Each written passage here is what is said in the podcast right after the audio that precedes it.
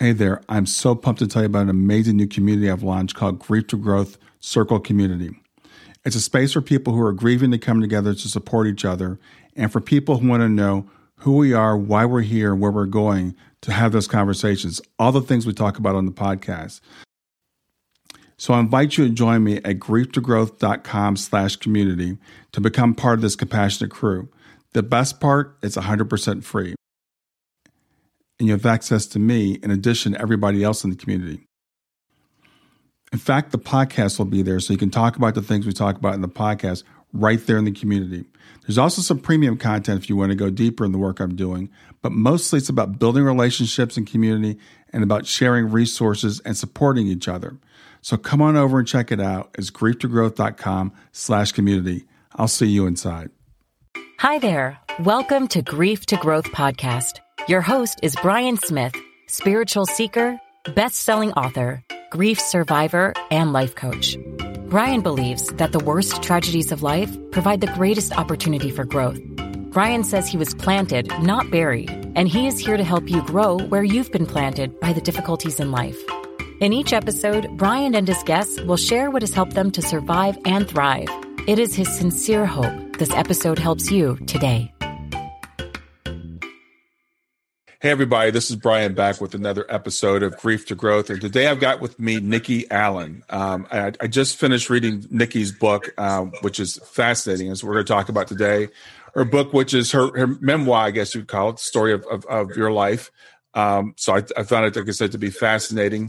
I'm going to read a little bit of introduction. I don't like to do long introductions. That's what we're here to do the interview for, but i will read a little bit to let you know who Nikki is. Uh, is, is, a born psychic medium coming from many ge- generations of psychics before her. She officially started her psychic work 28 years ago. Uh, but for 18 years, she was also a major investigative uh, bereavement trained detective in Essex, in Essex Police. Following medical retirement in 2003 and by public demand, she achieved a very high profile in the spiritual industry as a full time international TV psychic medium, spiritual teacher, angel communicator, and writer and her book is me, myself and i or and me myself and i and i'll explain what that is about uh, diary of a psychic and that's due to be released on the 27th of november of this year we're recording this on the 17th of november so with that i want to welcome nikki allen hello my gorgeous man i have to say you're exceptionally handsome Oh, I had to say that. I just had to get it out there. All Very right, well, handsome man. thank you. I appreciate that. I love your energy. I, I I just love your energy, and it's fun after having read your book and, and knowing what you've been through. It's just it's amazing yes. the feeling that that come from you. Um, so I'd like to, um, I'll let you start wherever you want to start as far as telling your story. Um, in the book, I know you you talked about the fact that you were you've been psychic since since birth. I guess. Yes. Yes. My first encounter, though, where I knew something was really different, you know, I kind of had dreams and visions and I proph- prophesized things, and I thought everybody could do that. The biggest thing was that my dad drove past me when I was nine years old in his car, put his thumbs up and said, I'm okay, Nick. He's like, I'm okay. The weird thing about that was, though, is that he died in a road accident two days before. Yeah. So he had fully manifested himself in his car and pulled up to me while I was walking with my auntie and our dog. So you can imagine, as a nine-year-old, I am completely shocked because everybody's told me that Daddy's gone to heaven. So I go running back home. Everybody's obviously mourning, and I've gone, "How dare you lie? I've just seen Daddy. I've just seen Daddy." And so my granddad, and this is the strongest side, they've both got um, spiritual understanding, but my paternal side is all the biggie medium psychics and healers. Mm-hmm. Um, and he said, look, you, you, know, you're special, you're different. You're going to start seeing things like this now. Um, and obviously the first one is your dad's. And it kind of um, proceeded through, as you'll see in the book, when I was in my teenage years, I went through a horrendous amount of physical and mental abuse. Yeah. Um, and so it kind of bubbled away in the background. But I, I realized when I actually connected with the seraphim, the oldest order of the angels, that they were singing to me and calming me after I had been abused. So I was rocking in the corner, I'd hear this and it sounded like do you know if you've got like a radio going on next door or something? It was like that. mm, mm-hmm. and it was the most beautiful chorus and it never occurred to me that they were angels. I was in so much trauma Um, and then I later found out when I was doing um, a workshop, I took all these students up, you know, to the spirit world and to heaven, whatever you want to call it, the Crystal Palace. And then they said, "Oh, welcome back." And I'm like, "Do I know you?" Oh, wow. Being rude to an angel. Yeah. And they went, "We sang to you during your bad times," and it just, I came back supposed to be this professional tutor, crying my eyes out. Wow! I was wow. just so overwhelmed. It was amazing. Um, and so I knew then that I had this affiliation to the angel realms as well. And I kind of, you know, stuck with more the spirit world communication. And obviously, I used it a lot as a detective. Mm-hmm. You know, when I was in the police, it was fantastic. Um, but the, the, worst thing was one of my major roles was as a family liaison officer for murder victim families. Mm. So I'd facilitate information from our office to, you know, the victim's family.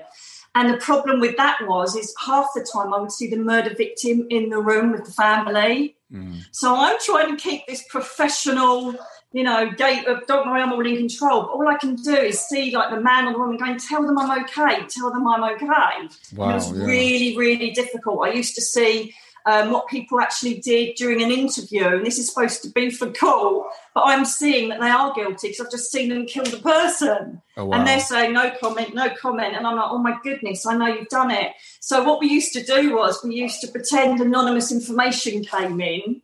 Um, but really, it was my hunch, and people started to learn and know, you know, that I could do it we had um, a baby get stolen from a hospital. It was a huge story here in the UK, mm-hmm. and it it was it set a precedence for security in hospitals after this because this woman just literally walked in and had this baby, and one of the um, NCI people came to me, and um, he said, "Look, or NSI, whatever they're called now, yeah, that what is it?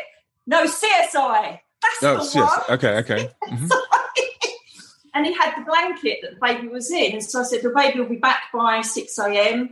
I drew the view from where the baby was and exactly what colour the baby was wearing, which was unusual because she was in red and um, blue at the time. Hmm. And I said, and the lady is recorded here as having mental health issues in this hospital. And every basically everything I said was completely right. And so what happened was it ended up transpiring that I would do readings and corporate parties and psychic parties in the evening. Oh, wow. And then investigate my major crime during the day. Yeah. So a bit weird. It was a bit like Batman. I did my day job and then I got my psychic cape on. so did the people on the force know that you were psychic or were you undercover at the time?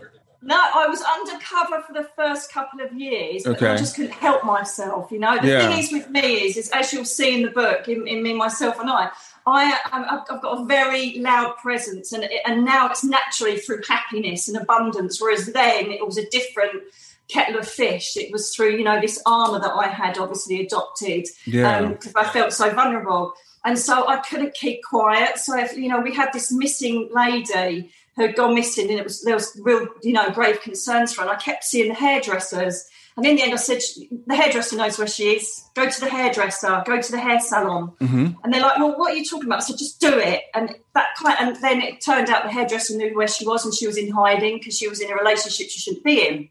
And so I kept saying, I don't know what you're talking about here. And then word got out, and then people said, Oh, can I have a reading? So eventually, by the time I was Westbury detective, everybody knew I could do what I did.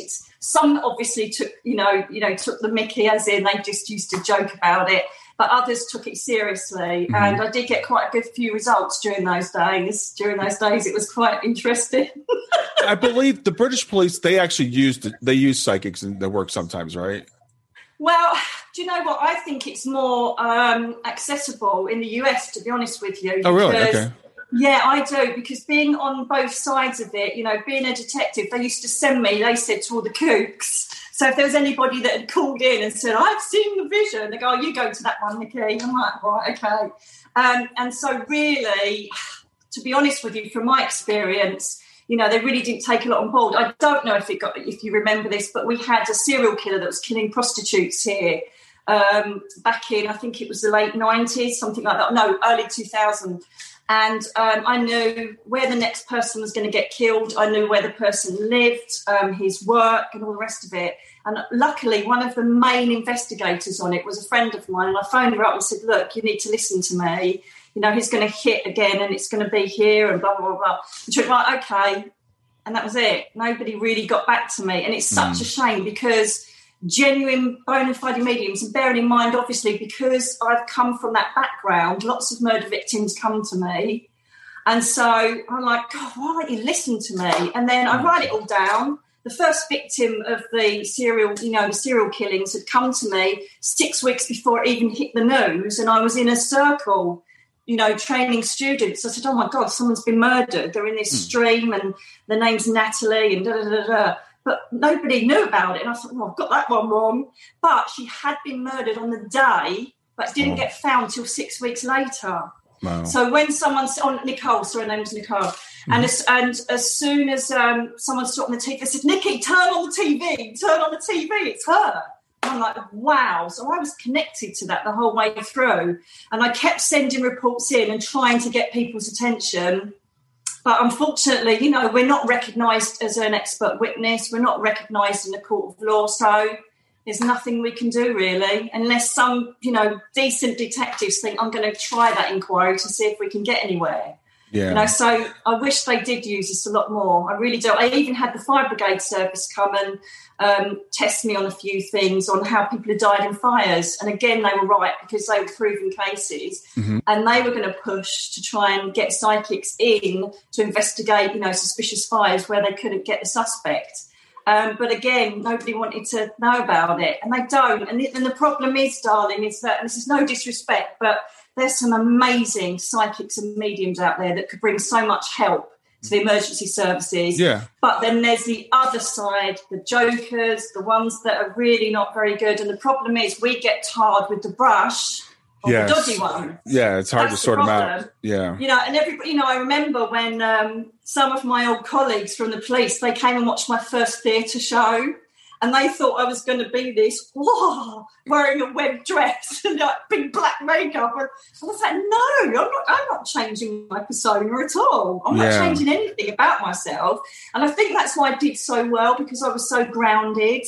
Right. You know, I am what I am. I do what I do, but I don't add any you know spookiness to it or unnecessary magic It right. is the most natural thing in the world and the more that i can reach people to understand that they can all do that because we're all spirit encased in a physical body mm-hmm. the happier i am and so but to have me myself and i go out it's just incredible i never ever planned to be an author ever. I thought there's no way. You know, at the end of the day, I had my road accident in 2012, mm-hmm. and I thought that's it. I'm out of it. And the thing is, is that I don't blame them, but people are fickle. You know, all of my magazine work dried up, TV work dried up, everything just disappeared because I physically couldn't get out of bed.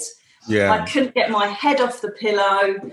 I just wanted to die every day, and I've never ever thought that I would dream of suicide every day for years. Yeah, well, let's you know? let's let's, uh, let's go through the arc of, of that because I want people to kind of get a feel for for what you went through. I mean, you you and I'm, I'm reading your book, and I'm like, please, enough for this poor woman because I was just. I, am like, this has got to stop at some point. I mean, you started off, you were you were abused as a child. You went through that you you yeah. went to the police force. You had a, you had a, a, great career at the police force, but there, there was an injury, and you had yeah. to retire from the police force. So your your yeah. life you rebuild your life again. You become a TV psychic. You got the show and everything, and you're doing great with that. So that brings us up to the point where we have the the me, which is the ME, and I I'm, I have not heard that term before. So that stands for Yes, this is the thing. It stands for myalgic encephalomyelitis, but in the US, you know it as chronic fatigue syndrome, CFS. Okay. Right. So uh, that's one of the faux pas. The thing is, it is a fab title, Brian. Let's face yeah, it. Me, yeah. myself, and I.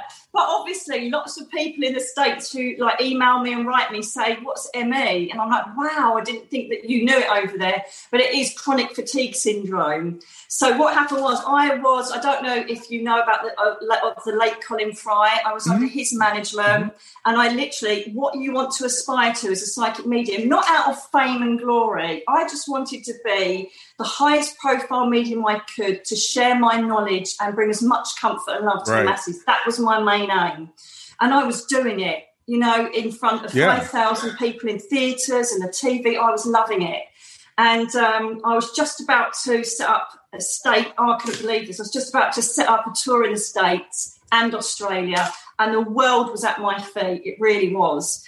Um, but I wasn't right inside, and I never realised that at the time. Mm-hmm. So then, what happens is I'm going down to Devon, which is I don't know if you know that it's like on the southwest coast of England, beautiful place, very rural, and you know the coastline is absolutely phenomenal. And I fell in love with it when I was actually doing a show. I'm um, in a theatre a few years before, mm-hmm. and so I was buying this um, mobile home, like a static home by the sea. So I had two homes um, and I was with this partner who really didn't love, but it didn't matter. We went down to Devon, pulled into a restaurant because we wanted something to eat, and this girl came skidding towards me and T-boned the car. Yeah. And the thing is, is that that side impact is exactly how my dad died. So I don't know if this kicked off any sort of trauma concerning that. Because um, his death kind of was a catalyst to all of my suffering or all of our family suffering. Yes. Um, but I literally could see her skidding towards me. She'd only passed her driving test the day before. Well, and, and you I knew thought, this was going to happen before it happened. Oh, yeah, I know. In the morning, I said to him, um, and I refer to him as Dick. yes, that was a great name for him. Because, wow. Stay with us. We'll be right back. Hey there, I'm testing out a new feature. I'd love to get your feedback on it. It's called Fan Mail, and you can send me a message right from the show notes of the podcast. So look for the link that says send me a text. You can ask a question for a future podcast. You can suggest a guest or just give me any feedback you want. Just remember, it is one way. I can't text you back, and I will not have your name, your email address, or your phone number unless you include it in the message. Let me know what you think.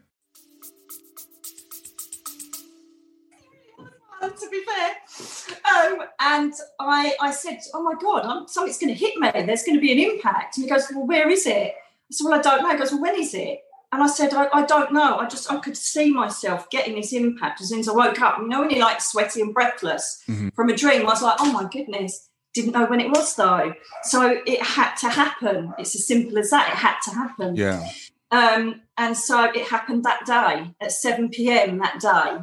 Uh, and I saw her skidding towards me. I couldn't get my seatbelt off, so she kind of impacted me with me crunched up against the centre console. Mm-hmm. So everything was black, you know, this side of the um, car, and I couldn't get out. I just couldn't move. I thought I'd broken my jaw. The pain was excruciating. The paramedics had to get me out. I was in hospital overnight, and in the end, they did so many tests because they couldn't understand. I was literally screaming in agony. Mm-hmm. Um, and they were pumping me with morphine. But they said, Look, you've just got soft tissue damage. You've obviously got severe shock. And they released me. And I went home, um, went straight to bed, and I slept the whole day and the night. And then the following night, I woke up. And my eyes. All i can describe is is that it felt like molten lava in my eyes. I could almost hear my eye sockets move and i thought what the hell is this all about? Mm. and then when i looked towards the window it was like someone had just stabbed me with hot fire pokers. And i thought this isn't right. I was dizzy. I felt nauseous. I was shaking. I could hardly feel my hands. And as i tried to get up out of bed i just fell on the floor couldn't move couldn't walk um, so my friend was there at the time. She carried me to um, the toilet and um, helped me. She goes, seriously, what the hell? I said, I don't know what's wrong. Cut a long story short, I went back to um, A&E um, and they basically said, you know, the accident emergency, they said it's just shock, you know, just just wait a while. And then we roll on a year with multiple neuro tests and all the rest of it because I was still I was in excruciating pain. Sometimes I couldn't talk. I couldn't understand what you were saying to me. I couldn't understand why I couldn't stay focused on anything. My memory lasted about 10 minutes before it left again. It was the most scariest time. And because I was in such a such a badly badly balanced relationship. I was a breadwinner, so I had to cancel things. And so that started affecting the money side of things. Yeah. You know, and so I then forced myself. Can't believe I honestly, I'm not joking you, Brian. When I read my book, I just I keep rereading it because I don't recognize that girl anymore. Yeah. But I keep reading thinking, what were you thinking? How much did you hate yourself? that you would drag yourself in agonizing pain, full of painkillers and Red Bull, and go and do a stage show sitting on a sofa Yeah. because I couldn't I couldn't stand and I'm like what were you thinking? But obviously that you know the material pressure that we all have I'm thinking I'm going to lose my house I'm going to lose my second home. And so yes the material world does play a massive part in pressuring all of our decisions. Sure. but I've learned now doesn't matter. I had it all and I lost the lot lost the lot. And if I lost it and now I'm in a home that I ordered I'm by the beach. I literally the beach is across the road, and I have no debt. I'm completely debt free, and that was helped by an angel, Raguel, I've never heard of. yeah. See, this is the thing. The angel thing was amazing because it wasn't. You know, some people may say, "Oh, you're preaching to the converted." You know, you're already spiritual, and so you know, you just thought the angels helped you. Absolutely not. I hated and I and I don't use the word hate anymore, but I hated the angel realms, the spirit world with a vengeance. I convinced myself that I'd made it all up throughout the years and I just lucky guessed and cold read people. I just absolutely hated everything about them because as far as I was concerned, they had abandoned me, they'd forsaken me and Yeah. left me with nothing, rotting in a bed for five years. I, I think that's so important. It- it's interesting. I was there's a, a guy I interviewed a little while ago, and he wrote a book about spiritual stuff. And one of the things he said is, when we come into this world, we agree to be abandoned. I had never heard Yes. anybody put it that way before. I've heard forget, forgotten, or we forget, but not abandoned. And as I'm reading your book, and I'm thinking the same thing. Okay, this woman, she's connected. She physically saw her father after he passed. She's a medium. She knows the stuff is there. But I'm the hell that you went through. You know, it's just like you had to feel like, what's going on? Oh, totally. The air was blue, darling. I used to sh- oh shout and scream and rage at them. I completely lost my faith, the will to live. The only thing that stopped me from doing it, and believe me, I used to look at all that morphine and think it will take 10 minutes and I'm gone forever, I'm done. And the only thing that stopped me were my two little rescue dogs that I had Yeah. and they used to sit so patiently with me. And Teddy, one of my dogs, had learned to wake me up, which is also, you know, in the book.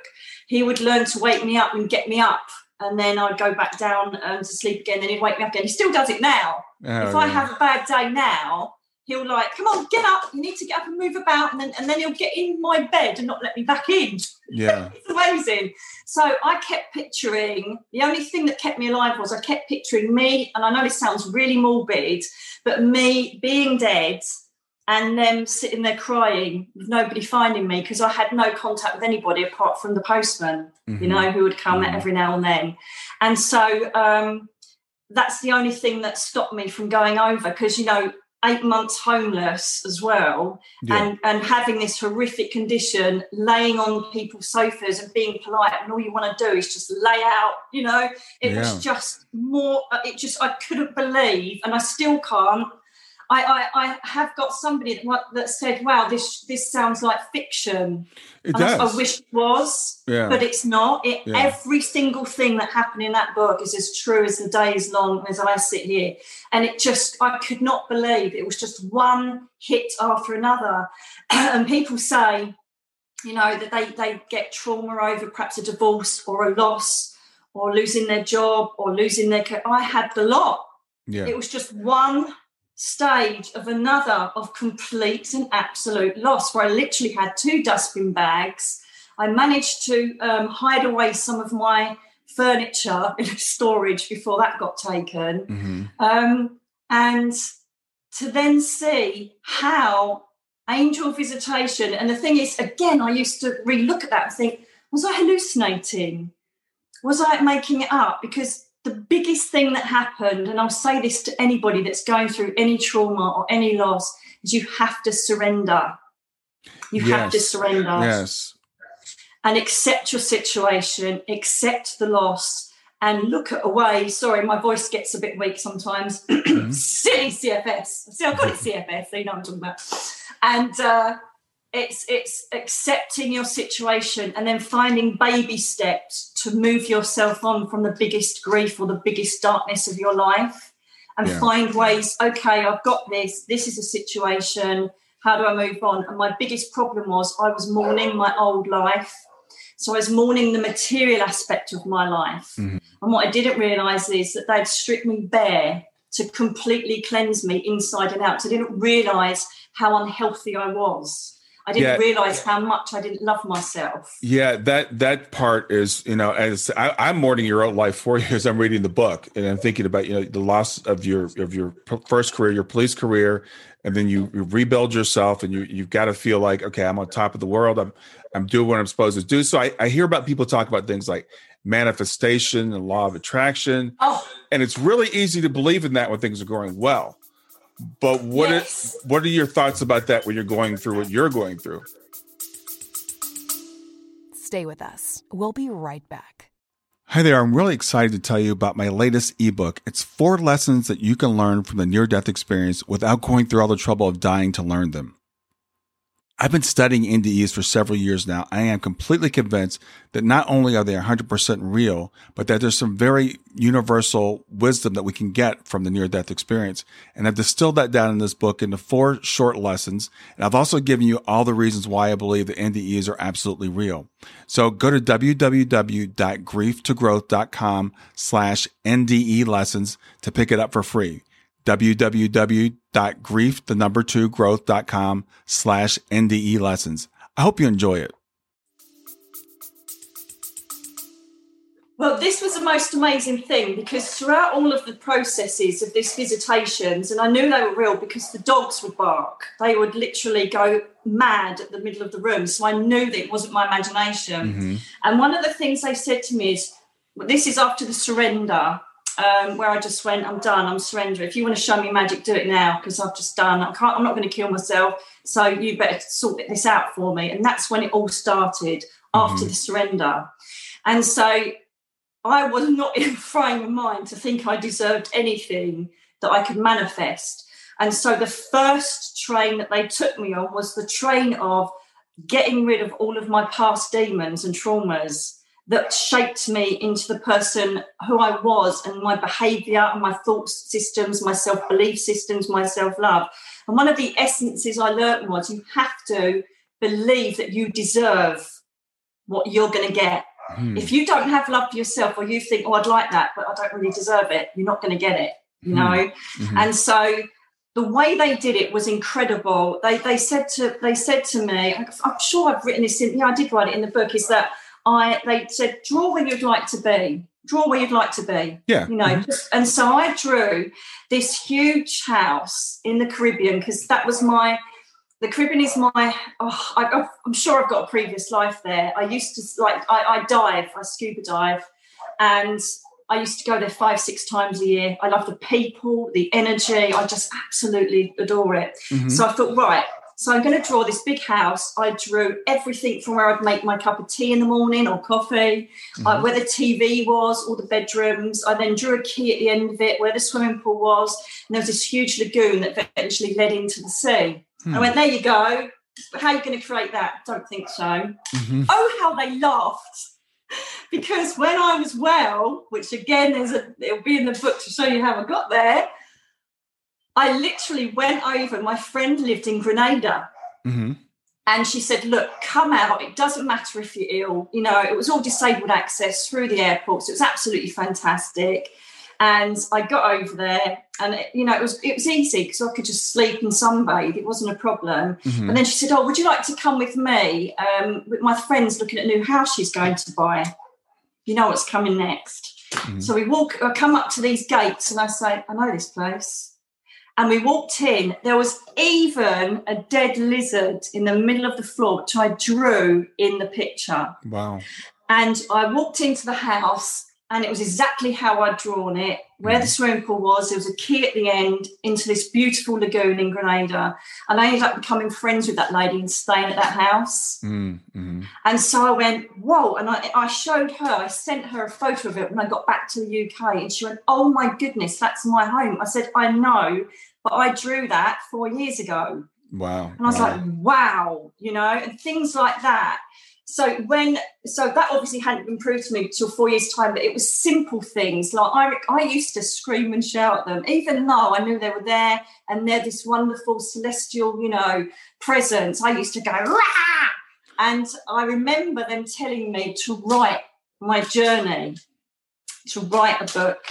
And I, oh, really? Oh, really? You want me to be an author now, do you? Whatever. This is how you used to speak to them. I still mm-hmm. was quite angry, as you can tell. Oh, yeah. And, I, oh, and I'm like, you know, people are fickle. They've all left me behind. Nobody cares about me. I haven't even got a magazine column. How am I going to become an author? Who's going to buy my book? Who cares? All this self pity thing. Mm-hmm. And then the follow oh how they laughed again brian because the following day i got an email completely randomly from a very huge spiritual magazine in the uk mm-hmm. asking me if i wanted to do a column mm.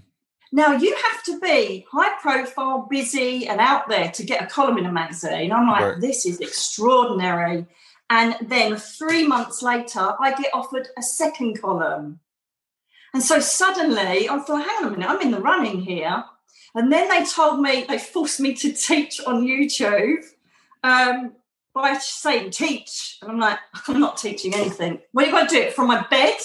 Yes, teach. And I'm like, no, I'm not doing it. And then my phone turned itself on and um, a YouTube video was playing. I didn't even subscribe to YouTube at the time. And I was like, oh, you are kidding me. But by that time, I'd learned that everything they were telling me to do, I did it, and things worked out incredibly. Hmm. And so I started, um, obviously, the Bedroom Guru, where it, I, I kind of like it. I, I, started doing videos from my bed. Mm-hmm. So, you know, i have got all my makeup on today, but I normally just sit in my pajamas in my bed and then I just talk about whatever I want to do, or spiritual education. And when I feel well enough, I do card readings. And you know, it's taken a while to grow, but everything that they've told me to manifest and believe in has happened. So when that when the book was finished and it wasn't even edited professionally, to be honest with you, that's something I need to do next time round. But they said, send it out. Okay. Send it out. And I'm like, I'm not sending this out send it out, you'll get a deal. And I'm like, there's no way. There's no way I'm going to get a deal. It's not going to happen. And oh my goodness, only took about a week. Mm-hmm. And oh yes, we're very interested in this project. Blah, blah, blah. I'm like, oh my goodness. And now it's number one on Amazon in my genre. It's reached mm. number one. Wow. And it's it's incredible because you know, I would I wouldn't have been I wouldn't have been that surprised in my time before the road accident. I call my previous life because obviously I had a huge following. I had lots of presence. You know, I was on the TV and it was easy. Mm-hmm. But to come from nothing and then reach number one in Amazon, and I'm like, wow, this is just incredible. But I, it's but even now, I, I just manifest anything. And it's not out of greed or want. If I think, you know, that's going to help for the greater good, I say, can you help me do that? They do it. Wow. They deliver. Yeah. And it's just and it's just about trusting the process. It's about surrendering, accepting whatever blackness you're in and finding ways to work forward from it. And you were just mentioning earlier about my Prism Living course. That's exactly what I did with my Prism Living course. It's a seven week online course, mm-hmm. and I send lessons or the sessions every week, and they contain they contain everything that the angels and the spirit world brought me to get you into a spiritual and mindful way of life that you can deal and cope with anything moving forwards. Mm-hmm. Um, and so now, because I've seen the vastness and the depth of our soul and who we are and where we come from, when I get a problem, it's like, really? Whereas some people will make that problem, oh my God, I can't cope, I can't cope. It's like, oh, well, yeah, it's not great, but I'll get over it because it really isn't big in the grand scheme of things. Yeah. And so that's how I feel about it. And people say to me, how are you so positive? How are you so happy? It's because I've been shown that we're not alone, that miracles do happen, yeah. and that they dragged me from a five year sentence in bed, took me through a spiritual boot camp to alleviate me of all these demons and you know the way I used to behave from my trauma in the past mm-hmm. and have created this happy contented person that's sitting in her pajamas reaching the world. We'll get back to grief to growth in just a few seconds. Did you know that Brian is an author and a life coach? If you're grieving or know someone who is grieving, his book Grief to Growth is a best-selling, easy-to-read book that might help you or someone you know. People work with Brian as a life coach to break through barriers and live their best lives. You can find out more about Brian and what he offers at www.grieftogrowth.com www.grief, the number two, G-R-O-W-T-H.com or text growth, G-R-O-W-T-H to 31996.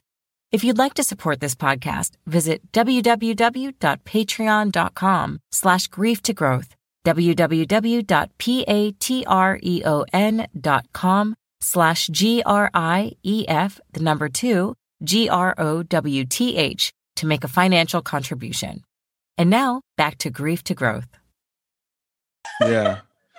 Yeah, it, it's it's um when I when I guess when I'm reading your book and, and, looking at the arc of your life and the, the ups and the downs and, and, again the spiritual boot camp um you know it's really easy i guess for us to say and i call it spiritual bypassing when people just say oh well it's everything's the way it's supposed to be so i'm just going to be you know happy and and you're very real and very raw in the book uh, about the way you explain you know what you went through but it seems like you always held on to the sliver obviously you did because you thought about suicide yes. but you didn't do it so there was always some hope, some hope that you could. And then you you even got a message. I, your father came to you another time at some point, and oh, and and you're kind of like, okay, well, I I have to go through this, but there's light at the end of the tunnel. That's that's what I think kept me going as well. In the moment, it, it was my dogs but I knew subconsciously that my dad had told me he'd, he'd visit me. My friends, it's an amazing gift they gave me. My friends took me away to Turkey, and um, I somebody said, "Oh, we heard you're psychic. Would you like to swap a reading? You know, with the local seer here." Mm-hmm. Mm-hmm. So we swapped readings, and then I went up to um, the apartment just to t- kind of take on board everything she'd said because she literally gave me a reading that was so gloom and doom. Yeah, I was like, "Oh, going to be so ill. You're going to lose everything." I'm like, "Oh my goodness!" It's like, and she goes, "And your two dogs will keep you alive." And I'm thinking, "What's she talking about?" It's like, wow, I need to like kind of, you know, put, and I put it all in my journal at the time. I sat mm-hmm. in my journal. And then bearing in mind it was 45 degrees outside and the balcony doors were open. So the aircon wasn't on or anything in the apartment. And I looked down and thought, what's that? And I could see mist coming from my mouth. I'm like, what, what is going on? And it was freezing. And then in my peripheral vision, I looked to my left and I just saw all this light and glitter and it was getting stronger and stronger. And then it was like my dad just walked through the clouds, and it was like all this. He was like semi-invisible, but when his face turned to me, it was solid, mm-hmm. like a human face. He went, "Hello, darling." I was like, I was on the floor. I was hysterical. Mm-hmm. And normally, most mediums will tell you this. Yes, we can connect, keep connected to a spirit person when we're doing a reading, but just to sit when you close down and have a spirit visit you for 10 minutes he sat there in a chair mm. and I, it makes me go goosey now and i'm literally looking at him and i'm blinking thinking i'm, I'm having a breakdown I, am I'm, I'm looking at my dad and he obviously had gone to gabriel who is a, an archangel of um, visitation as well as a messenger and mm. a hmm. manifestation and he obviously said look you know she's a spiritual ambassador um, we need to kind of keep her because she might kill herself. Let's go down and have a chat with her. Yeah. And so I think he was a, he was enabled. I don't think it will ever happen again to me. And he basically did say, "You're going to go through the worst time of your life." And you know, people. I think one of I had um, someone that did. Um, really knocked me actually but someone reviewed my book um, and said oh, you know, it was all her her problem. It was all her choices she made. You know, she's not mm. the hmm. heroine because she made bad decisions. But the whole reason I highlighted my bad decisions mm. is hmm. because that's what we do when we have no self love.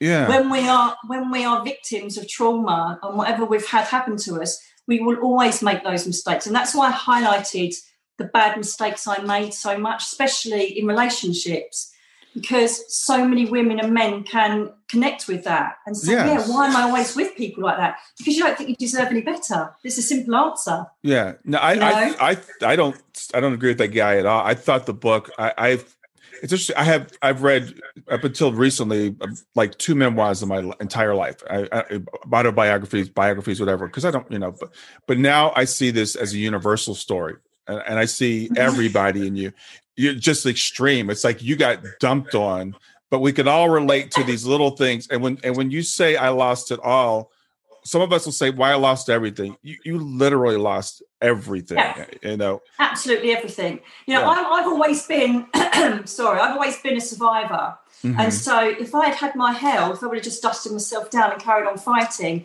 But also, to have your health taken as well, yeah, I literally had no strength in any direction at all.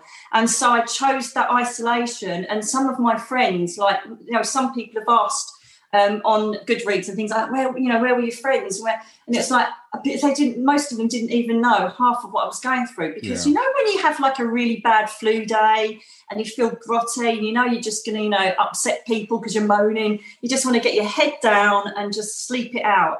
And that's Yeah. what I did. That's what I wanted to do for five years. Obviously, the angel realms and spirit world had different idea, Mhm. but that's what I wanted to do. And I just could. And the thing is, as well, it was exhausting having to talk to people. If I'd if, if I'd explained it, and this is another thing I want to say to chronic illness sufferers as well, is is that I used to be such a people pleaser before. And so I would sit and endure people talking, and I'm thinking, my God, this is I'm going to be in bed for a day because of this. right. And so, you know, even now, so I've stayed in bed all day so that I can make sure that I've got the energy to do this interview and then I'll go back to bed after this. Mhm. So people see this bit, but you know, at the moment, my ribs are hurting, my knees are killing me, my eyes are really tired, and I can't feel my hands very well because they feel a bit numb. Mm. But you don't tell people that it's an invisible illness. You don't go on about that. You know, you just deal with it, if that makes sense. right. And so, to chronic illness sufferers, own your truth. Tell people, no, I, I, I can't. You know, the best friend or the best family member is someone that will sit in the other room and just pop in and see if you need anything now and then. Yeah. Not to talk or say, oh, th- oh, darling, if I had a dollar. For every person that said to me, Oh, you know, if you stay awake, you'll sleep all night. And, you know, if you just rest up and go and do some exercise, that'll get you going. You know, all Yeah. this all this same rubbish. I would be in a mansion being fed grapes by naked waiters. yeah. Well, it's you know eh, when when you say this, it reminds me when people are going through grief. It, it, it just takes everything we have out of us, and and so if we're a people pleasing kind of person, being around other people just it drains us. So sometimes people Absolutely. just they need to be by themselves and to process what we're going through, and that and that's okay. And it's okay to learn to learn to say no to people. I, I don't I don't want to do that right now. I can't do that right now. That's not that's not good for me. Um, and I think it's one of the lessons that you learned with the condition that you still deal with. Absolutely right. This is why this isn't just about chronic illness, you see, it is about people that are grieving or in bereavement. Mm-hmm. Um, and this is my, my second book is actually completely on this subject, which I can't wait to get out there, which is You Won't Leave Me. And it's a spiritual as well as a human aspect on how to cope with grief and bereavement, how to then um, seek spiritual help, and then how to manifest a spiritual relationship with your loved one. And at the end of it, it actually describes true stories of people that were totally skeptic and have reconnected with their loved ones from the spirit world from what they've done. It's a beautiful book. Hmm. And that was the next stage from this one. You know, this was me saying who I am now and how to cope with grief and loss. So it's not just about the illness, um, it's about the fact of how to approach the biggest losses of your life, whether it's a loved one, whether it's a material thing, whatever it is. And Right. so I, you know, I feel like I remember having a reading with someone. I never planned it, but someone had visited locally and they said, Oh, we've got a free slot. Do you want to go in there? And the medium actually said to me, Your first, because I actually did, I did have a fantastic dream. I get these dreams and then I write the book out. And I had this amazing story, The Earthwalkers, and I thought that was going to be my first book. Um, and this medium said to me, You know, your first book is going to be your diary, don't you?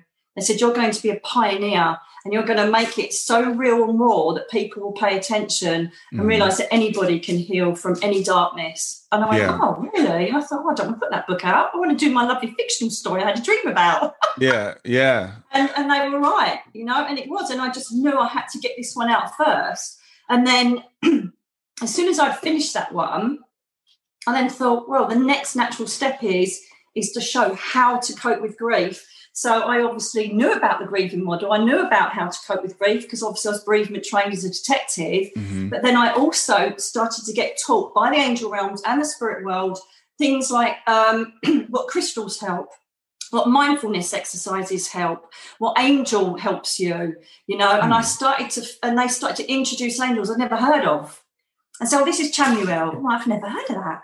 Yeah. You know, you, you know the big ones like Michael and Gabriel. right. Right. Chamuel. Yeah. I've got a clue. And then the room would go pink and they go, This is Chamuel, she's going to help you. I'm like, Right. And then I'll be on that Google, Chamuel is the archangel of self love, helps you through breathing, helps you to manifest a new life. I'm like, Oh my goodness. Mhm. So then they taught me to start. I, you know, identifying what angel and then identifying how they would help me in my grieving because it wasn't just as, as you say, I was grieving the loss of every single part of my life Yeah. and it Well, was uh, almost the death of my life. Yeah, know. well, your your family, you know, uh, thanks to, to Yeah. Dick, you know, you, your family and and your your romantic relationships and your money and and uh, two homes uh, Yeah. and your health. I mean, so that's pretty much that's stripped yeah, down. To, yeah, your career. Yeah, you stripped down to to to, nothing, and it, just so the again, I'm reading your story. I just see the human spirit, the endurance of the human spirit, the the resilience, the the just hanging on to, and, and then this chronic illness that, that a lot of people dismiss and don't understand and say, well, you're you're faking it or you're it's all psychosomatic. Um, Yeah. So you you don't get a lot of sympathy that people get if they have you know other types of conditions. Oh, it is. It is the most disgusting. Oh, what's the best way to say it without me getting really angry? We are so badly disregarded because it's not a well-known name. No, Mhm. MS, um, and this is no disrespect to MS sufferers, but for, for instance, over here, I think it's forty-six thousand sufferers in the UK of MS. With CFS and fibromyalgia, it's two hundred and sixty thousand. But Mm. we're just basically told this is your diagnosis because we can't find anything else wrong with you. Off you go. Yeah. And the suicide rate obviously has gone up because of it. And I get so many, hundreds of people a week writing to me saying, I've got nothing to live for. How have you done it? Right. You know, because the problem is there's no facilities for us. There's no centre we can go to. I remember going to, um, I remember going to ask for physiotherapy because I just, my whole body was seizing up hmm and um, they basically I, I managed to get to the first um, appointment and i said look can i not go into the hydrotherapy pool i feel that will really help because i'm just in so much agonizing pain it's not just joints it's skin it's hair follicles it's muscles tendons nerves you've got the whole lot um, he goes oh no that's just for people that you know that are recovering from an accident and i went well it really helped me no no no no you're not going to have that so then he told he sent me home and told me to do Tai Chi. I couldn't even lift my hand up to eat something. Yeah.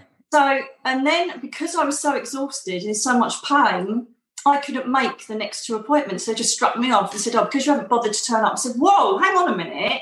It's not that I haven't bothered. He said, I haven't got any carers, I've got nobody to drive me, Yeah. and I physically can't get to the appointment. And what is the point when you're telling me to do things I can't even do? And so I got struck off of there. I got struck off of the ME service that they do because I didn't turn up the appointments to sit and moan about my condition and go home. And so that was it. I was left with nothing. yeah. And, you know, if it wasn't for my nan who came and visited me from the spirit world one evening and said, go on that Facebook thingy, And I'm thinking, what? You've come all the way from heaven and you're telling me to go on Facebook? And I thought, well, I might as well do it. It was about 3 a.m. in the morning. And I opened up Facebook and there was this lady crying. And um, I'm thinking, what's she crying for? But it was with happiness. And she had been in bed for 10 years and taken this drug. And then within a week, she was down the park playing with the children. And she couldn't believe how well this drug worked. Now, in any, I'm a very, I'm a skeptic. I'm an Mhm. open-minded skeptic. Mhm. So again, I don't think everything's fluffy and spiritual because the detective in me says I need evidence. They, they must have Valium up there, darling, from my Mhm. spirit guides. So I'm like, no, I'm not having that. You've got to prove it. So um, because I've been woken up and my nan had told me to go on there, Mhm. I thought I'm going to phone these people up because I'm one of these people as well that don't sit there and go, oh, woe is me. I will try and get as well as I can. And so I phoned these people up, and it was, um, and funny enough, it's all uh, comes from Glasgow in Scotland, Mm. and it was a drug. It's a drug called low dose naltrexone, Mhm. and I started taking that within a week. I was up on the phone telling my mum that I would come and drive and see her. She couldn't believe it. Yeah. Um, and so that drug is the one that enables me now to sit here and talk to you, understand you. Obviously, my throat's a bit weak because I'm a bit tired at the moment. Mm-hmm. But apart from that, that's the drug that got me up and running. But guess what? They won't prescribe it here. So you have to buy it privately. And I know that obviously you do all have private medical schemes over there, but one of our things is the NHS. Right. Um, and I said to them, why can't I get this through the GP? Why can't I get it through my surgery, my doctor's surgery? Mm-hmm. And you know why? It's because it's a non-profit drug, and because the man that created the drug, um, he was the one that created the HIV drug. Um, oh, okay. That people could then take HIV and live a normal life. He just mm-hmm. thought that a smaller dose would help people with MS, oh, lupus, really? Hashimoto's, ME, and so it does. Hmm, wow. um, and but he refused to sell it on to pharmaceutical companies, so it didn't go through the FDA. So it's now known as a red label drug. Okay. And yet I know it works. Yeah. I know 100% it works. And to have, I had three years of insomnia and to have my first night's sleep on that drug, I can't tell you. Because the funny thing is, as you know, my first place, only due to the generosity of a friend, was in a cemetery. I lived in a cemetery. Yes, yes. and I used to, you know what? I still laugh now because I had this big white fleece robe with this hood. And because I didn't sleep for three years, that doesn't help your mental health either. And I was yeah. just, oh my goodness. And I remember one night I think I'm sure I did put it in the book. Mm-hmm. I remember one night because I was wide awake. I thought, you know, at least I can walk. I feel like I can walk a few steps, and so I had a hurricane lamp, and I was walking through the cemetery. Mm-hmm. I could just imagine. Lamp, and then I heard this car smash up off the road and go through the hedges and get back down the road. I think they saw they saw a ghost. Yeah, yeah. I can only imagine. And um, that was me trying out walking with this new drug. It was me trying out this walking. So there wasn't a ghost in the cemetery there. Yeah. But um, and so I'm thinking I can actually walk. And then I got further and further, and then that's when they then taught me how to pace, how to respect myself. And again, it all boils down, darling, to self love. Mm-hmm. Self love is the key to everything. I deserve to rest. I deserve to say no to people. I mm-hmm. deserve mm-hmm. to be the best I can be. I deserve to have the best people in my life. And once you start giving that energy out, you attract it back in. I've got mm. the most beautiful, supportive, loving friends around me now I've ever had.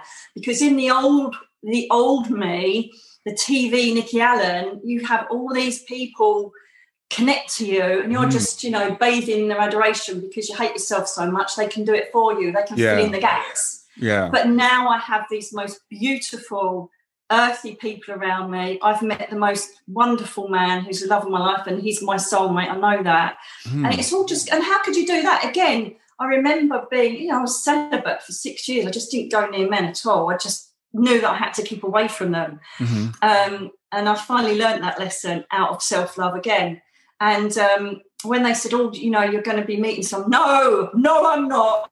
No, I'm not at all. And it was very difficult circumstances how I met them and everything. But again, they were telling me I was going to have it and that I deserved it and I deserved someone to look out for me because I used to think, who's going to want somebody in my old self? Who's going to want someone that has chronic fatigue and is always in pain? Who's going to want that person? But he's seen me waltz and on because mm-hmm. I love myself enough now I can, he can come in and I haven't brushed my hair, I haven't had a shower, and I don't care because it's not I don't care, but it's me. Yes. It's a transparency that I feel attracts other transparent people. And that's what I want to bring across to everybody. I want to show people. So many people say, How do you do it? How do you do it? It's not about how you do it, it's how you feel doing it. Do you deserve to do it? You can't just you know, it's like the Prism Living course, for instance. You can't just go through the motions and say, oh, well, I've done that box, I've ticked that box. You've got to feel it and know it and yeah. accept yourself, love yourself. Because as soon as you start creating that self adoration, helped by Chamuel at the time, Archangel mm-hmm. Chamuel, I'm like, wow, I'm attracting all this abundance. And so now it's like, for instance, I had no credit. I had no credit at all. Um, not because obviously my ex stole hundreds, um, not hundreds, tens of thousands from me. Mm-hmm. I had bailiffs knocking on the door and God knows what. And um, I remember I, I thought I, I, because I could drive again, I couldn't use a manual car. It was mm-hmm. just too much. It was too much on my limbs. and I thought I need an automatic car. And I said, "Do you think I'll be able to get an automatic car, please, guys?" I talk to them like that. I don't go, "Thou art I gained on my phone." I don't Yeah. do that. I go, "All right, guys. So this is the problem. I need a new car, and I've got no credit."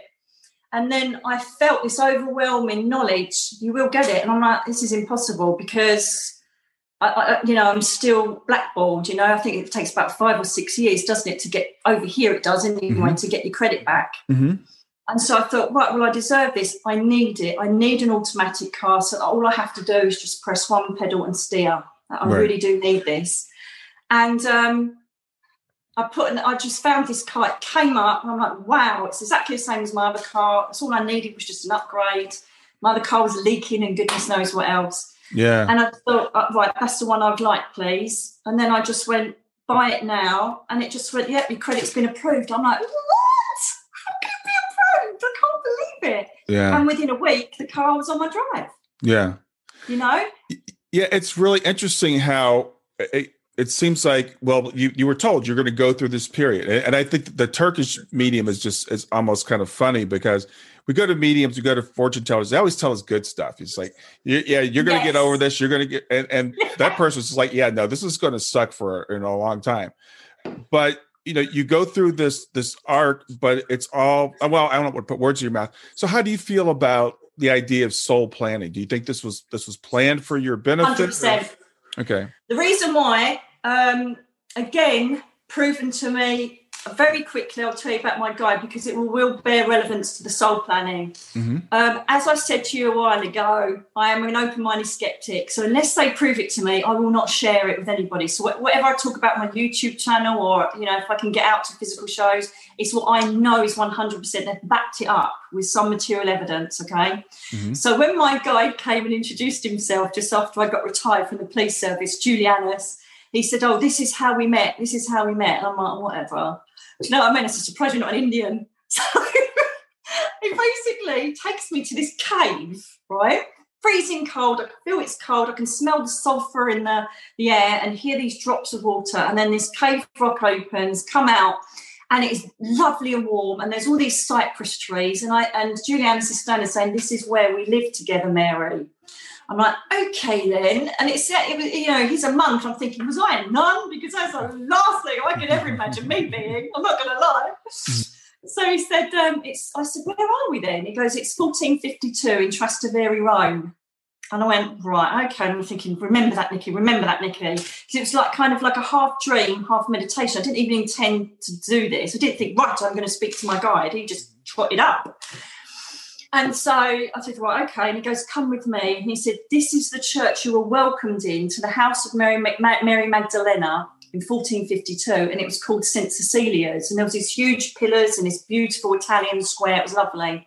Hmm. And as you walk through the columns, there was this fountain and there was this archway. And he said, that's where I write my pro- prophecies on that archway. I'm like, okay. And so he takes me through and then he says, Come, come, Nicholas. And then this beautiful man comes, kisses me on the forehead, and he said, I look after you, Mary, in this house. I am Nicholas. And then I saw a big V, Nicholas V. And I thought, well, perhaps he's a pope. I don't know. And so then they said, Come, we must make haste. Ava Mary's upon us. And they looked up to the sky. And I'm like, Okay, then. And then I came round. I must have been out for about two hours. I'm like, Wow. Hmm. Google. So I'm kind of finding bits and pieces, but I thought, no, this is so real. And do you know what I did? I bought a ticket and went to Rome. Hmm. Wow. Okay. I got in a cab and I said, Take me to St. Cecilia's Church now, please, in Trastevere. He went, See. And I went, Oh my God, does it exist then? It does exist. so he's driving me. My heart is going boom, boom, boom, boom, boom, boom. We get there and I start crying. He's going, Are you okay, madam? Are you okay? And I'm like, Oh my God. I'm in the square. There's the columns of St. Cecilia's Church, and I can see the fountain through the columns. I'm like, mm. Oh my goodness, I can't believe this. I walk in and there's a bust of Julianus Oh, okay. and it, there's a San Franciscan monk, and they had to do six months sabbatical in a cave to find themselves before they then went into the monastery. I found out that the place where the nuns stay is a house of Mary Magdalena, Mm. and that they were welcomed into that church, into the monastery in 1452. Hmm. Couldn't believe it. Wow. So then, after crying my eyes out there, I then went to the Vatican. And I thought I need to go and find Pope Nicholas V. That will absolutely seal it now because I found Julianus. And so I went up to this guide, and I don't know if you've ever been to the Vatican, there's tens of thousands of people everywhere. And I said, Where's Pope Nicholas V's crypt? No, madam, no, it's not here. I went, Yes, it is. And I started getting really impatient. I, am not a rude person, but I was getting really impatient. hmm And he goes, No, he's not here. I said, Yes, he is. And then I just walk across these thousands of crowds to this tiny little doorway. I know exactly where I'm going. I walk down the steps, second crypt on the right. I am over this crypt, crying my eyes out, hugging it Hmm. to the extent where some nuns come up to me and say, Oh, you're right. And they sat me down. I was hysterical. And then when I got myself all sorted, went up, the crypt was Pope, Pope Nicholas V, and he presided over the Diocese of Trastevere in 1452. Wow. So I'm like, wow. So when I come back up, this guide finds me. How he found me, I don't know. Goes, You're a very special lady. I found from an old superintendent that um, Pope Nicholas V was here. And he ended up giving me three phials of holy water from the Pope's font. hmm And I, I healed my dog's tumour with that. That's just another aside.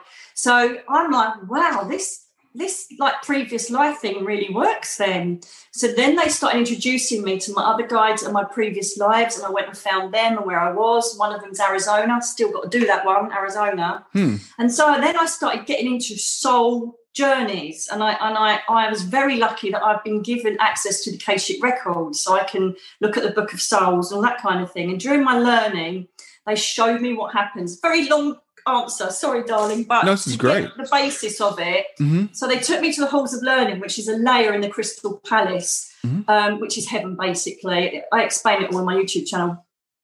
And in the halls of learning, this is how layman's terms it happens, and this is all described in my second book. What happens is, is we have a soul cluster, okay, of people. Mhm. So we, no matter what we do, wherever we go, those people stick with us through every incarnation. We're all hmm. attracted to each other and we stick together. Mm-hmm. So, for instance, when you come down, you know, your daughter can be your dad, your mum can be your brother in the next life, but we all stick together.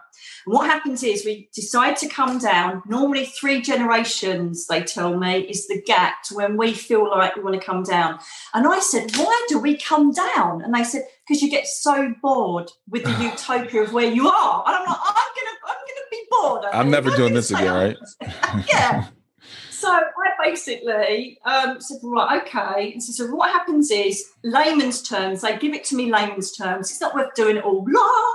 So you go in with your soul cluster and your soul guide, and they say, right, what do you want to learn this time round? So obviously, I don't know what I was thinking. But I said, I would like to learn complete loss, please, so that I can then show people how to get back. Because obviously, my job's always been a spiritual advisor. Even from 1452, I was a nun. So there's been Mhm. some spiritual thing going on the whole time. Okay, then. So you want to lose everything, do you? I said, yeah. And I also, and you know, I don't know if you like that celestial. Um, oh, what's it called? I'll trying to think of the book in a minute. The prophecies. Celestine. Um, Celestine prophecies. Thank you, Mhm. darling. Mhm. Again, a bit of brain fog kicking in. Celestine prophecies. It's a bit like that. So I go, and then when I break down, if you come and help me, that will help you. And then if you come along at that time, and so you're planning with your soul cluster how to get out of that situation or what you want to endure. So, for Hmm. instance, some some it's like, for instance, I've had babies come to me and say, "Oh, I didn't want to do another lifetime, but all my soul cluster did, so I thought I'd go up and I'll be their guide because I can't be, I can't be doing it." Hmm. You know, so this is why we lose babies and why we lose young children, why we lose people that we think, what the hell? Um, and Hmm. sometimes it's even down to karmic con- connections with a previous life, why they choose to go back early. I don't know. But we asked for all of our. I can I can imagine now exactly. That's my dad, right? I can. People go, "What? I asked for this. I don't think so." Yeah. Yes, you did. Because when you go back up, it's only because I'm more aware of it, and most people aren't, that this is a speck of salt in an ocean of soul infinity. Yeah. This little life is so insignificant compared to what we endure with our soul cluster. Mhm. I know 100% that we go up and we connect with the people that we love and miss here. You know, all my family's gone apart from one auntie and one uncle. Obviously, my brother and sister. That's it. They've all, they've all gone up to spirit world. They obviously mm. want to go home early. And so I talk to them up and they go, yeah, yeah, yeah. I'm really glad you're having a lovely time. Whatever. You can come and help me, though, can't you? You know, and you, I have these conversations. I keep it real with them and talk to them as if they're still alive. Yeah. Right. But they say, well, you chose it. We're just got to wait for you to come back up now. Okay, so, so I, have I've got two things I have to say to you. So one is um, I, I, talked about contrast souls. So do you think Dick is a contrast soul? Soul that he did? Did you plan for yes. him to be in your life? Okay. Yes, and I thank him for doing it because if he hadn't have done that, I would not wouldn't be sitting here now talking to you that's that's a that's a tough concept. That's that's a deep concept for people to to grasp, right? Because this guy, and when people Brilliant, read the book, and I encourage everybody to read the book, it's fantastic. Thank you. Thank but you, so you, you, look at this guy, and every, you want to hate him. You want to hate on this guy. Oh no, I don't. Yeah, I know how mad is that because I hated him with vengeance at the time. Yeah, hated him, but because of everything I've learned and been shown, I now thank him for his and you know what the, the chapter "Here's to my ex." They all taught me things that now I know showed me what bad space I was in and how much lack of self love I had for myself. Yeah. And so, him doing that, I thank him totally. I thank yeah. him totally because if he hadn't have done that, I, and I've, I've, I've done that, I've looked, I thought, what would happen if you didn't have that accident? I would be still working my butt off to get money in, paying for everything, and being completely disregarded, completely taken for granted, not loved properly, and I'd be in this space of just enduring my life without awakening myself, mm. being this, you know, Nikki Allen person. And don't get me wrong, I don't want people to think that, you know, all the shows I did and everything I did wasn't me being fake. Absolutely not. Right, no. The spiritual side was 100%. I've always wanted to help people since I was a child. Mm-hmm. The difference is, though, I wasn't working it myself. Yeah. So now turning it's making me go goosey, quite emotional, sorry. But now turning it on myself gives me the purity to give it out to other people yeah. and try and bring peace to their lives because really I can't, I am not by any means taking away the fact that we go through hell when we lose people, mm, mm. when we experience any type of loss. It is absolutely life oh my god it's, it's, horrific and that's why i'm so passionate in wanting to bridge that and bring the awareness of the spirit world to people. Yes, we're never going to physically get them back, but if we have some spiritual hope, belief, faith system that they're still with us and not live for that, but know they're still there and that we'll be reunited, my mm-hmm. job's done. If I can get one person to understand and know that my job's done. And so for me to be able to give that out now and say, you know, they go, How do you know that? How do I know that? This is my story. Mm-hmm. This is what I was shown, and I'm telling you, you're not alone. And I'm telling you, take it or leave it. People could possibly even think, oh, this is all a bunch of lies and it's all a lovely story. If I, why am I going to be writing these entries in when I could hardly hold a pen? And can, no, sometimes I'd be literally. I woke up.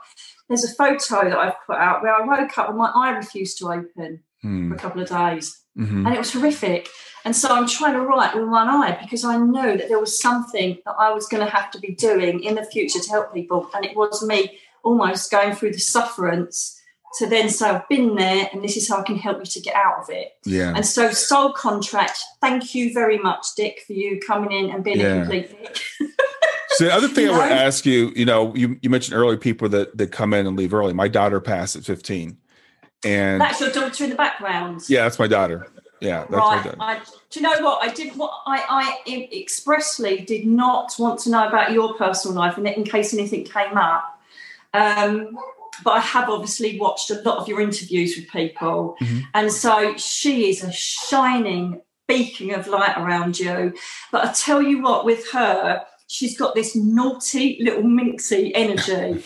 so she will move things or hide things because mm-hmm. she loves you going, oh man, I know I put that there. Right. she's like, yeah. So she's got this bright, vibrant energy of being minxy, okay? And I knew mm-hmm. that was her, but I didn't want to start getting into the Nikki Allen medium show and all the rest mm-hmm. of it. But I don't know anything about you, but I knew that's your loss mm-hmm. from seeing her. And it's obvious if she's in the background. But she has got this minxy, wanting to make you laugh energy. So she doesn't come through as I'm okay, Daddy. She's like, right, Daddy, what can I do next to make you laugh or really wind you up? That's her energy, okay? Mm-hmm. And she, I tell you what else she does, and I don't know if you've ever been told this before, but she again is such an old soul. You're an old soul. You're in an old soul contract. You're an old soul cluster. And so with your daughter, I don't know why I keep seeing Bambi keep seeing Bambi, hmm. like Disney Bambi. Uh-huh. Oh, that's about. But anyway, she is um, Disney stuff. I keep seeing Disney stuff, but she is someone that also I believe because I keep going looking at her as I'm looking at you, right? Mm-hmm. And she is also someone that helps young people when they go over. Mm-hmm. So she isn't, she's the most selfless girl, you know, and they're all, you know, teenagers are teenagers at the end of the day, but she was selfless and she was an old, she is an old soul, yeah, very wise in her years and very chat, chat back. You could never win an argument with her. Absolutely. Never not. win an argument with her. You're like, well, why? Yeah, well, why is that then? Because no, I just said no. I actually want you to explain that. You're like, uh, oh my goodness, she's totally got me, you know. Yeah. And she's such a ray of light, and don't ever, ever think that she grieves her life or she's worried that she went back early because she is so strongly manifesting in your life mm-hmm. in so many ways. I don't think a day doesn't go by where you see some sort of synchronicity that connects you to her. Every day. Yeah, pretty much every day. I know it. I'm yeah, pretty, you, pretty, pretty, much every day. And the thing is, I always blame her for this life because I could just see Shayna planning this whole thing out. And and she we we we didn't know it until after she passed, but you know, I feel we got signs that she was going to be here for a long time. It's just the way she she lived her life. So you were talking about slow planning. I'm like, I blame her. I blame her for this and, and for leaving me here.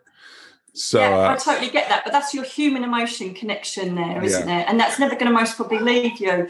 You know, there's no magic in what we're, we're doing here. You know, I know that I'm in the best place I've ever been, but you know, if someone close to me died or passed away, of course, my emotional part of my ecosystem yes. is going to be in complete, you know, tragic hell. But that's why I made sure that I mentioned the passing of my mum. It wasn't the fundamental message of you know, the reunion with the family. It's also the fact that we view death, even though it's devastating in its form, straight away we were already. Well, I wonder where she is, like someone flying away on holiday, on vacation. Mm-hmm, oh, I wonder mm-hmm. if they've landed yet. I wonder if they were having fun. And then you start getting the synchronicity, you start getting the signs, and it's never, darling, is it? It's never going to replace holding your daughter in your arms again. Never. Yeah. However, if there is just something special that happens that you think she's done that, mm-hmm. then I'm telling you, that has got, surely got to be better than being a skeptic or bereft in your grief and thinking they've gone forever. Yeah, you know, I, I, personally, I personally want to go. Well, don't don't believe it. I know 100 percent that they are here and they do the most amazing things. And she is an absolute beacon of light. And I can imagine that you do blame her for that. Um, well, I'd say that I say that jokingly. I mean, I I know no, that. I know. No, yeah, I did. Yeah, I, I know. Dad, if you had bloody died in a road accident, none of this would happen. Yeah, I'm like, you know, it's like you're out of here. You're having fun, and I, I got to stay here exactly. and work. That's the way I look at it. It's like I I still have to work. Um, I, I wanted to ask you one another question about the book. Um, you, you mentioned a lot of times pulling cards. Apparently, you had like a tarot card deck or an angel yes. card deck that you used. So obviously, you you believe in that strongly. I didn't. I didn't. I just thought cards were cards. To be honest with you, my family, these are the ones. Used okay. use those. Okay. And basically, um, I used to I used to muck around with cards and tarot cards as a child because they were always on the table in our house, in our homes, like my mm-hmm. nan's and my auntie's house, which is a really good tarot reader. And I just thought cards were cards. Um, I even, in my early days, because I was so strong on the medium link, I used to tell people to throw their cards away because I wanted them to work with their intuition and work with their blending and channeling abilities. Mm-hmm. And it wasn't until I'd lost that connection because I was in such deep grief and I'd lost that connection. And the only thing again that would give me hope was looking at the cards. It was just one thing that try and try and give me some sort of thing to aspire to because of obviously my dad saying it'd be okay. Mm-hmm. And so what happened was I got these cards and I started putting them out, asking a question every single time they answered me. Mm-hmm. Mm-hmm. So I found that they were inspiring me to pick certain cards, or cards would just fly out and land, and they answered every single thing. And you know, as you as you know, um, from the book. I basically moved on the on the turn of three cards. Mhm. Shall Yeah. I move house? Am I ready to go now? Am I ready to be back in the world? And then it was, you know, I think it was Archangel Michael again. What you know, when you read the synchronicities of Michael, how he found me in my house, and I live in the district of St Michael now. Yeah. And it's like, you know, and so, Archangel Michael, time for new change, to embrace changes, new home. This, you know, phase of your life is over, move on. And that was it. I phoned up the estate agent straight after and sell realty agent and said, right, I'm moving. I need to sell my house. And that Yeah. was on those cards because they've ne- and they still they still don't ever change. They're always completely right. Whatever I ask, they answer. And it's Yeah. incredible. And I found a power in them, definitely. But as I say, I think it's because that higher power inspires us when to stop and look at a card, or, or they will come and literally flick them out and say, that's the one you need to look at. So they now know that I've got this massive and thi- massive love for them. So when I started doing card readings on YouTube, a lot of my old students were like, hey, hang on a minute, you still don't use the cards. Right. But I, I love them now because they help me to um, get a really good script on where I need to go to help people and advice. And so many people, I don't know how it works. I'm doing readings on YouTube and people are going, oh my God, you just, it's like a personal reading. Mhm. So I don't know if it's people are inspired um, by coming because they know that those cards can make sense for them. I don't know what the magic is surrounding them, but there is some power in these cards without a doubt. They just literally are never wrong in all the years I've used them. So my dream is to have my own cards, my own deck. Oh, I love it. So Yeah. I'm going to manifest that soon. I'm sure that'll happen. So, um, what is, what would you like people to know about the book, about about your life? What's if you could say one thing to people that are listening right now? What would that one thing be? Wow. Or in a sentence, Take as long as you like. I just think, as I've already kind of skirted over, this book is for people, anybody that's experienced some sort of loss, grief, or bereavement. It's a message of knowing you're not alone and a message that you're stronger than you think. And by surrendering yourself to a, a universal higher power, you will make it and you will thrive rather than just survive. Guaranteed. I, Yeah. It's you know the proof is in the pudding. This house is paid for. How did that happen? And and literally everything I needed for my disabilities, you know, because I say now I'm okay. There's you know three. Sometimes I can be in bed for three weeks, which is great. It's changing the aspect of your life, changing how you view your situation. So beforehand, oh God, I'm in bed for three weeks. I could be scuba diving out. I could be. I could be. I could be. Well, you're not. So what are you going to do with that time? I'm going to write a book. I'm going to go on YouTube. I'm going to box set, binge it, and watch Game of Thrones. I know that I'm happy sitting here. This is great. So you're choosing the desert or the oasis, and again, self love and Hmm. rectifying all of these self belief systems you have about yourself. That there's so much in the book. There's so many aspects of spiritual and personal development in there, which I really hope people get and they will take Yeah. it on board. Yeah, That's I, I, what I really hope. I, I love what you said there, and you actually answered a question that I was thinking about the whole time. I didn't ask. Psychic. Uh, yeah, because I was, was going to say because I I I I, fin- I finished the book and I'm like I you know I get on here with you there and you're so bright and bubbly and just, I feel the energy coming across and I'm like okay it should end with the miracle healing. She should be totally healed and it's going to end with you know she finds a cure and she lives happily ever after. Yeah. But I love what you just said. That's not that's not the path for you. So but you're embracing where you are. You still you're not like Oh, this all the time. You could still be in bed for three weeks, and but you're you embrace that. So I that was a perfect answer. Thank you. No, absolutely. Because you know, I you, there was nothing more than I adored than being on stage and being face to face with people. Obviously, COVID's put paid to that anyway. Yeah. However, I used to love touring and I used to go love going to different cultures and going over to different countries. I did a lot of work in Europe and um, Germany and Spain, and I used to adore that time. And again, it's like, what do you do? Sit there and think, why can't I do it anymore? And I think, no, I can't do it, and that's good.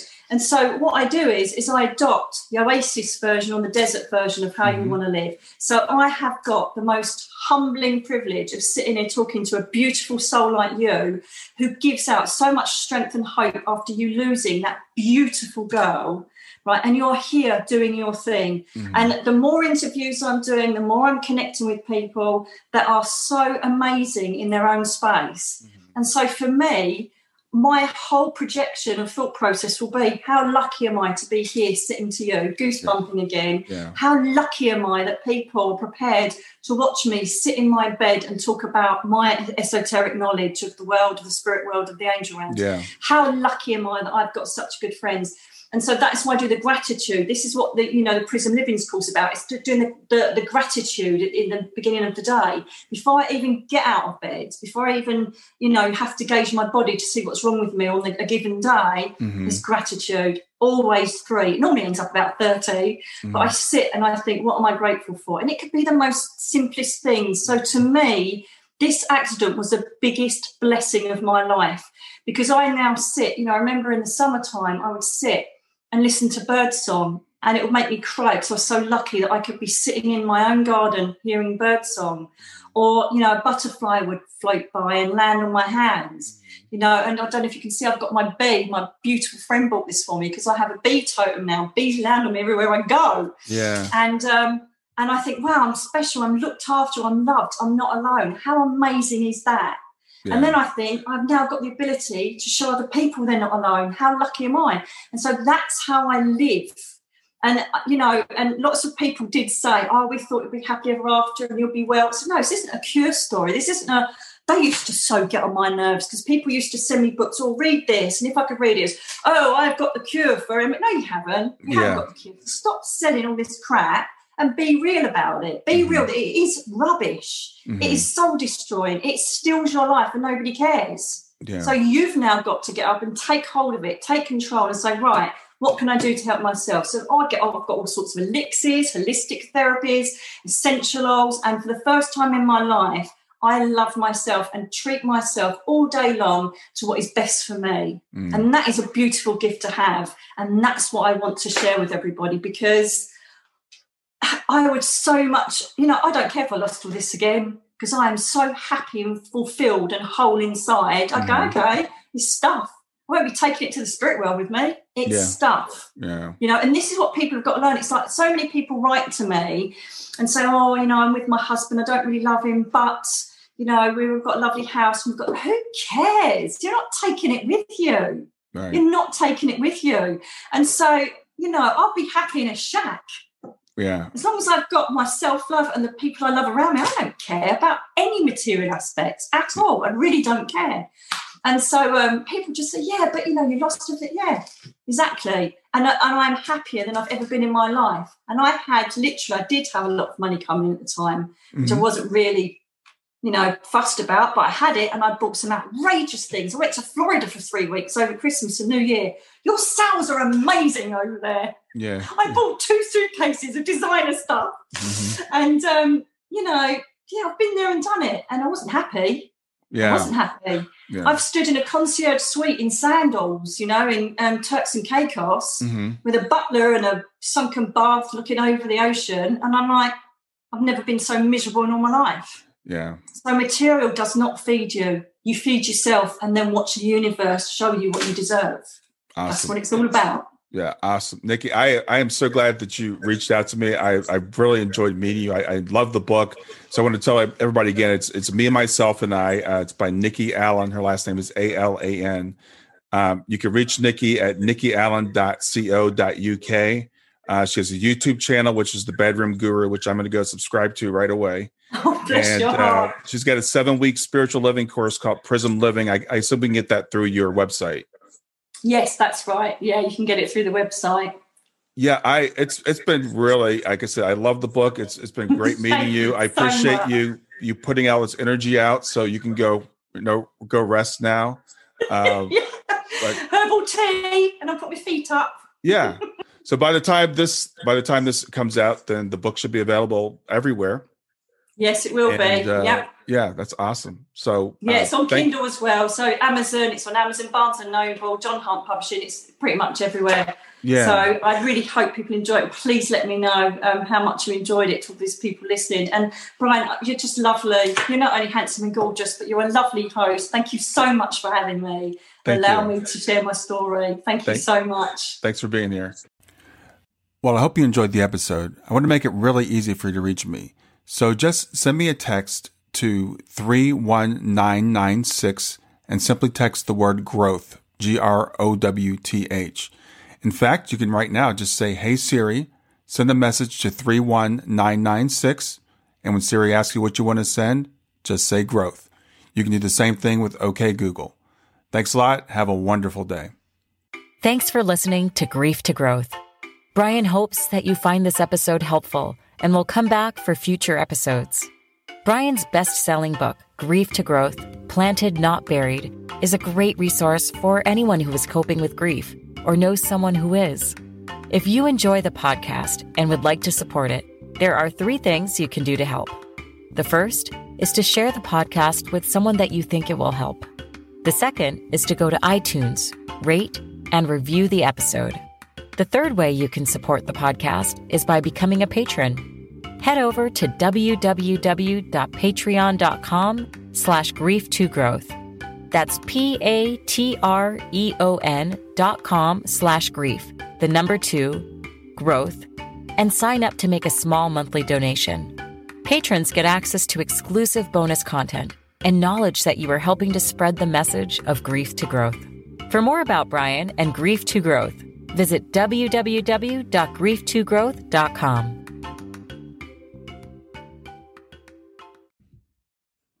Hey there, if you like this episode, come on over and talk about it. Let me know what you liked. If you didn't like this episode, come on over and talk about it. Let me know what you didn't like.